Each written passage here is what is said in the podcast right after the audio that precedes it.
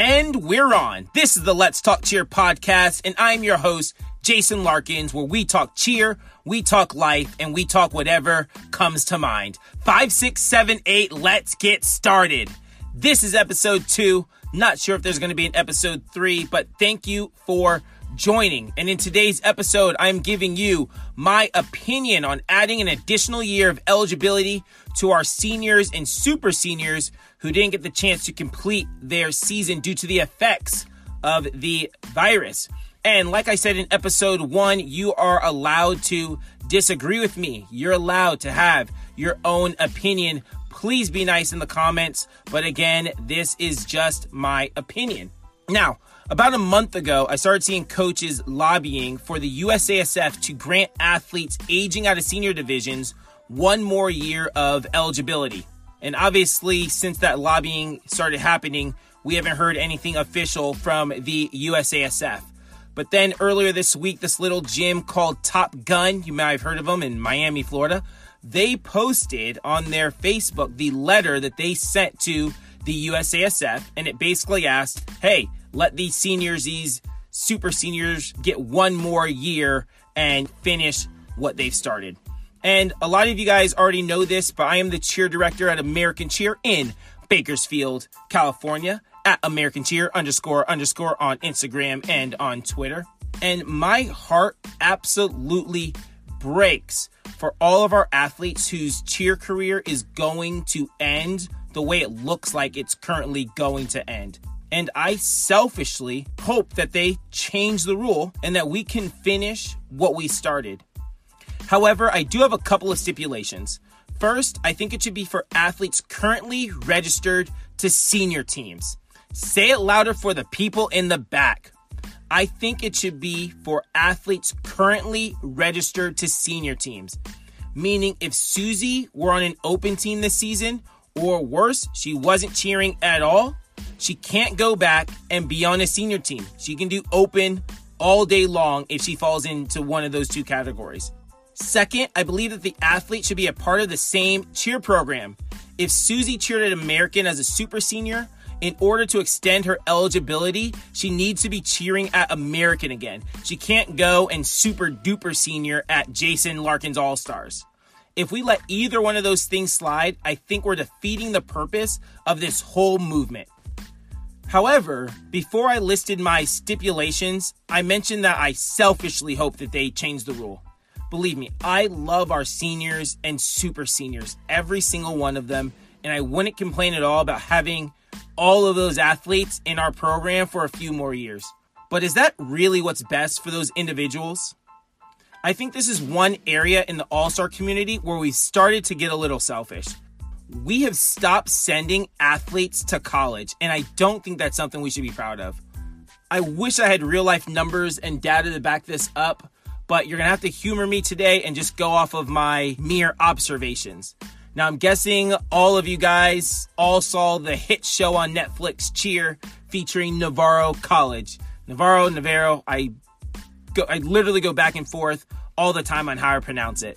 But anyway, if you watched, you probably noticed that they only competed against one other team TVCC, the Trinity Valley Cardinals. However, back when I was cheering, and I always feel like I'm an old, grumpy old man when I say stuff like that. But back when I was cheering, that division was a lot deeper. It not only had Navarro and Trinity Valley, but it had Barton and Hutchinson and Kilgore, OCC, Tyler, Weatherford, and I'm sure I'm, you know, leaving a couple out. And it's not only that division, but all of those divisions, when you go and look at college nationals, all of them have depleted. They're not nearly as deep as they were 15 years ago. But the weird thing is, is that cheerleading as a whole has done nothing but grow since that time. So why aren't we seeing these athletes cheering in college? And not only that, but before I was here at American, I coached at California Baptist University. Shout out to my Lady Lancers.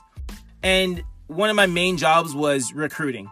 And it was crazy to me how many times we would offer an athlete a spot on the team with scholarship and then that athlete would later decide that she wanted to super senior and do another year of all star cheer, right? Like, doesn't that seem kind of odd, right? CBU hasn't lost a single competition since 2013.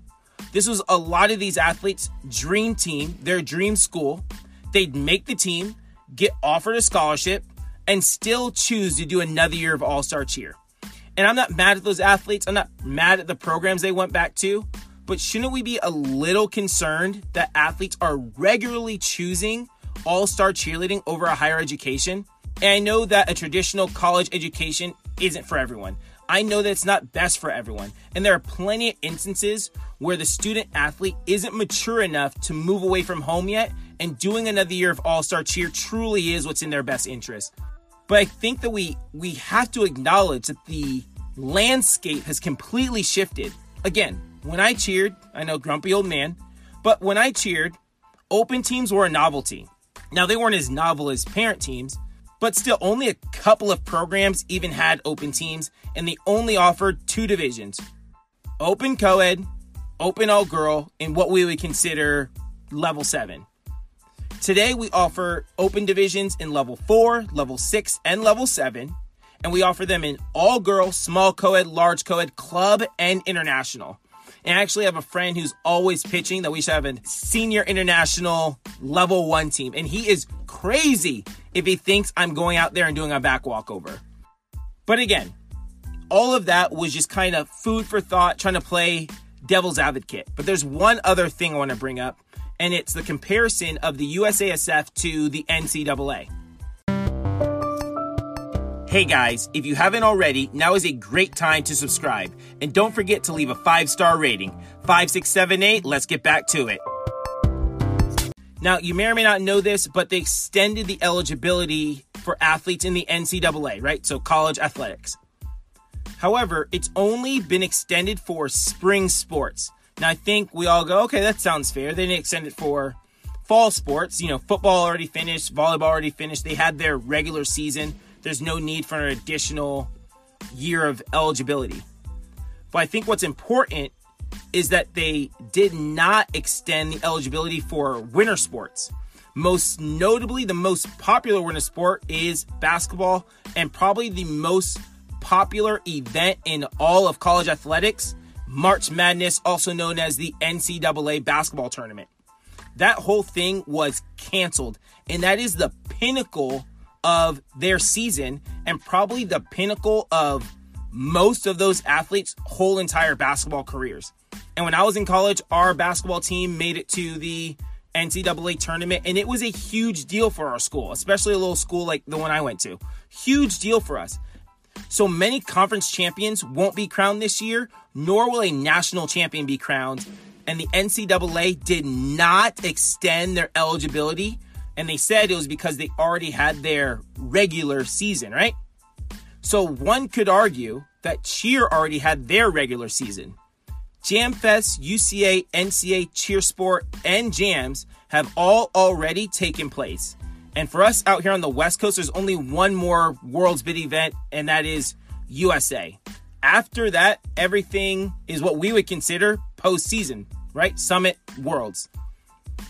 So again, if this happens, I won't be mad. I won't be mad at all. I just thought it was important to point out the distinction that the NCAA wasn't just extending everyone's eligibility and that they didn't extend eligibility in the sport most people would have liked to see get an extension. But this is what I'll say. As much as I'd like to see this happen, it's a very real possibility that it won't. And if it doesn't, guys, it's not the end of the world. It will be okay. It's very unfortunate, very, very unfortunate, and I empathize. But those athletes will eventually move on and be better for it. But guys, I think that's enough for today. And just remember, this is just my opinion on cheer, life, and whatever comes to mind. Five, six, seven, eight, we're out.